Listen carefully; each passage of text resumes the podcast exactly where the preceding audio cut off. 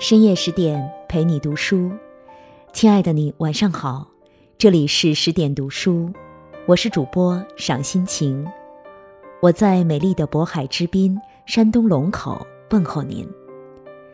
今天我们分享的文章是来自上官小九的《丰子恺》，家庭好不好，吃顿饭就知道了。有这样一个文人。他懂音乐，会书法，文章写透世间百态，研究得了金石，对工艺又颇有一番功夫，还是位翻译家。而他所创作的漫画，在解放前就再版过十五次，被誉为国漫之父。当然，如果你拿这些堪称十项全能的帽子给他戴，定会听到一句。我是个啥画家呀？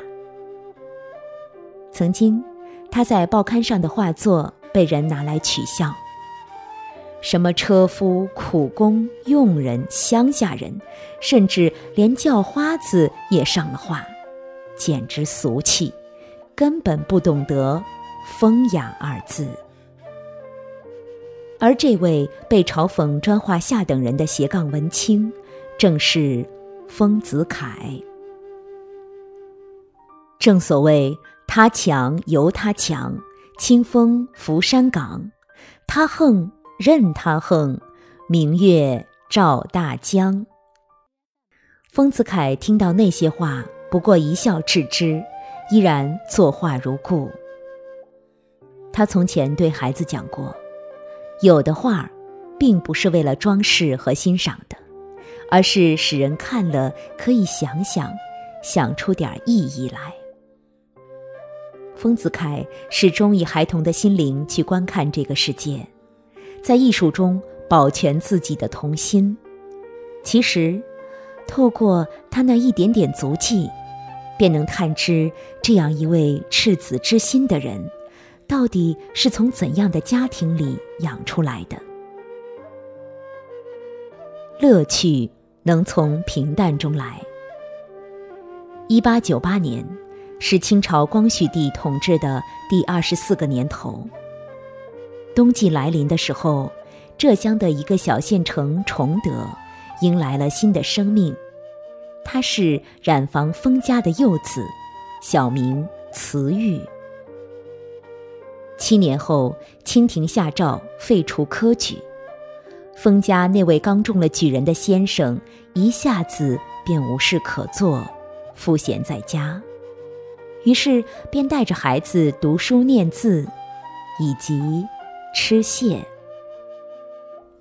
小小年纪的丰子恺，在黄昏的时候便站在一张八仙桌旁，双手攀在桌沿，一双圆圆的眼睛看着此刻一边喝着小酒，一边吃着螃蟹的父亲。运气好的话，他能从父亲手里分得一只蟹脚。如果没有蟹，那有半块隔壁豆腐店买来的热豆腐干儿也是满足的。运气不好的时候嘛，大概是要同其余五个兄弟姐妹争一争了。他们都爱吃蟹，因为父亲喜欢。在染坊天井的角落里放着一个水缸，里面总会养着十来只蟹。等到了中秋。缸里的蟹就满了。黄昏一深，封家就把桌子移到月光下。更深人静时，一家人围坐起来，谈笑赏月，听父亲教着：吃蟹是风雅的事，先折蟹脚，后开蟹斗。脚上的拳头肉怎样可以吃干净？其里的肉怎样可以剔出来？脚爪可以当做剔肉的针，蟹螯上的骨头可以拼成一只很好看的蝴蝶。在父亲的指导下，小子凯也学着吃这口文雅，耐心把蟹肉剥下来，也不着急吃，先积在蟹斗里，等最后放一点姜醋。如此就作为下饭的菜。而他这分来的一点蟹肉，省着吃，可以配上两大碗米饭。能引来父亲称赞，大约是小子凯努力吃饭后最高兴的时候吧。一日三餐是最平凡普通的事情，但能从中吃出乐趣来却不简单。而父亲的蟹交给丰子恺的，其实正是处事的道理。蟹肉虽少，但也要吃得有滋有味儿。哪怕身处物质贫乏的境地，也不要忘了用心去感受，总能发现些许乐趣来。而这些乐趣，或许有一天，能伴你度过寒冬。其实，好的家庭氛围便在于这一张餐桌上，那些吃得开心的人，极少有不幸福的。培养。不是追求功利。七八岁的年纪，小子凯便要到私塾里去上学了。先是读《三字经》，然后是《千家诗》，越到后面就越难。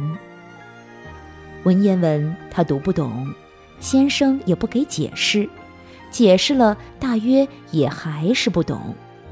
但是为了防先生打手心，小子凯只好。硬记硬背，身为一个小朋友，他感觉自己苦得很。直到某天，他发现，在课本《千家诗》的每一页上端都印有一幅木板画，他也不知这画的是什么道理，只觉得这些画比下面读的“云淡风轻近五天”有趣儿。于是。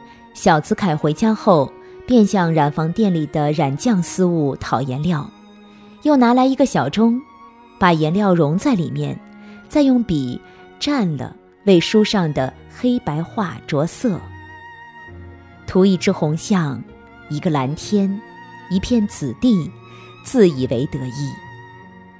结果，那些薄薄的书页一下被他的颜料渗了好几层，页页。都有红象和蓝天了。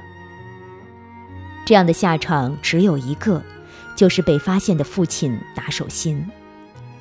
不过，就在戒尺距离手心两公分的时候，母亲和大姐适时出现，拯救了这一颗绘画出萌的童心。小子凯一边哭，一边还不忘记把颜料中藏到扶梯底下。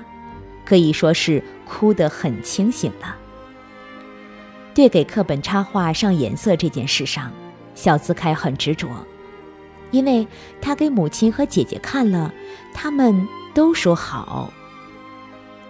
于是，在这样的自信心下，他把目光投向了父亲晒的那些书上，里面有一部人物画谱，花样很多，于是小子凯便偷偷藏了起来。这回是不敢着色了，却想照样描几幅看，但是一幅都不像。不过好在家里的长工红英聪明，教他在习字本上撕下一张纸来，印着图案描。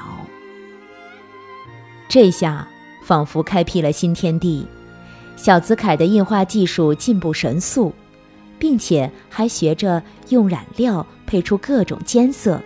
在画上施以复杂华丽的色彩，一时间他成了私塾的画家，大伙嚷着求着要画，有的拿去贴在厨房里当做灶君菩萨，有的贴在床前当做过年的花纸儿。但小子凯这个画画的行当，在私塾里同抽鸦片一样，绝对是严令禁止的，他就像一个土贩。同学个个都是上瘾的鸦片鬼，大家在暗地里做着一手教画、一手教玩具的勾当。直到有一天，两个同学为一幅画打了起来，这个在暗地里操作的小本买卖被照进了先生的眼皮子底下。那一瞬间，小子凯脑子里只有两个字：完了。先生每朝他走来一步，他幼小的魂魄就恨不得离开肉体，先行飞出这间教室。直到这瘦长的暗影彻底将小子凯笼罩，只听先生一言：“这画是不是你画的？”小子凯左手抓着右手，因为他不知道先生会抽他哪个手心来打，只闭着眼睛说：“是。”于是，先生从他抽屉里搜出了一本画谱。只见他坐到自己的椅子上，一张一张的观赏起来。直到下课，小子凯终于听见先生那句审判：“这书明天还你。”第二天一大早，先生指着画谱里的孔子像，对小子凯说：“你能？”照这样子画一个大的吗？也要着色彩的。小子凯抬头看了眼先生，被他那威严的神色吓出了一个字：能。而事实上，他只能印，不能放大。接此任务后，小子凯差点儿没泪奔回家。但好在他有一位随时支持他的大姐。只见他找来了一张薄薄的方格纸，套在画谱上，孔子像便透出了经纬格。大姐又拿了缝纫用的尺和粉线带，把先生给的画纸弹出了大方格子，然后拿来他画眉毛的柳条枝，烧一烧焦。没有铅笔和三角板，但是依照大姐的方法，小子凯。画成了孔子像。次日，这幅孔子像就被先生粘贴在唐明匾下的板壁上。学生们每天早上到了私塾，两手捧书一拜，散学了再向他一拜。在那个年代，正统的教育里不存在画画这一行门当，更不说有什么前程可言。但丰子恺喜欢画，那所有人便想办法帮他一块儿画。长辈的夸赞，姐姐的帮助，老师的肯定，这些就像雨露和阳光，让丰子恺内心一颗艺术的种子一点点被滋养长大。不因功利去抹杀兴趣。而是耐心陪伴他做一些看似没有意义的事情，让孩子的天性得以自由伸展，而这不正是教育真正的意义吗？立身是能定下心来。如果说是父亲教会了丰子恺于平淡中学会享受生活的乐趣，那么母亲则教会了他。如何在这艰难的世道中立身正言？在丰子恺九岁那年，父亲便离世了，留给妻子和六个儿女的是几亩薄田、染房一间。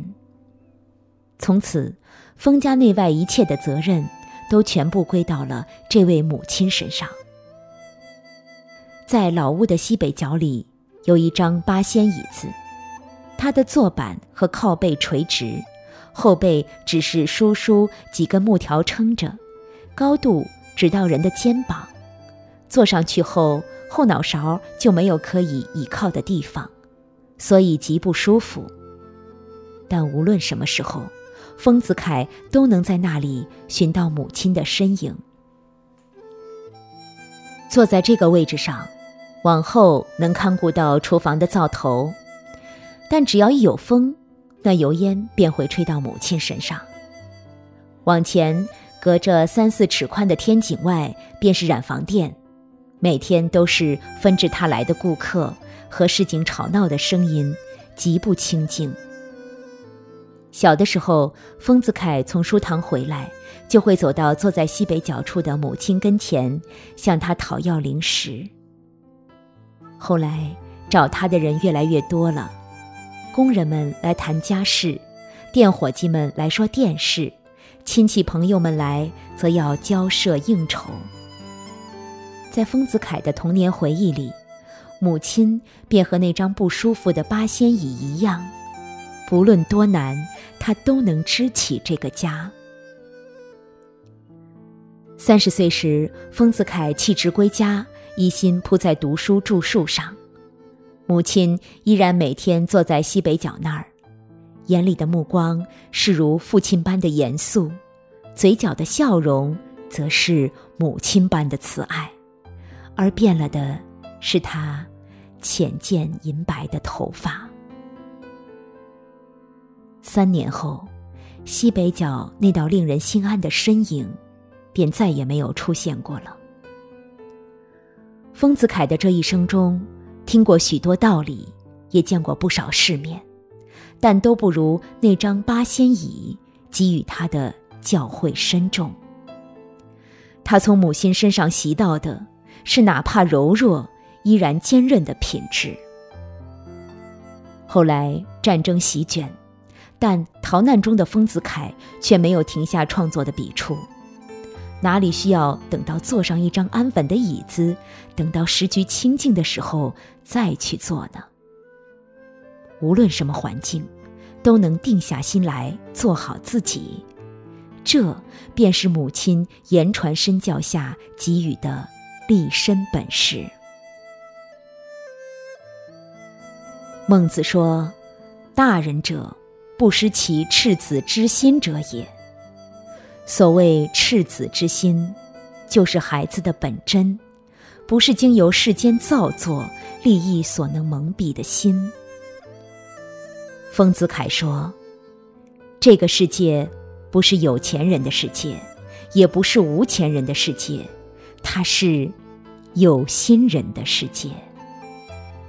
而他自己，便是这样用心之人。”将创作和鉴赏艺术的态度应用于日常生活，品出了情味儿，也见到了这世间处处的美丽。所以，丰子恺的一生被四件事所占据：天上的神明与星辰，人间的艺术与儿童。在他身上所养育出的平和亲近的气质。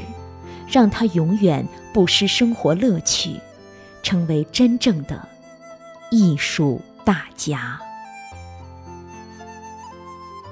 更多美文，请继续关注十点读书，也欢迎把我们推荐给你的朋友和家人，让我们一起在阅读里成为更好的自己。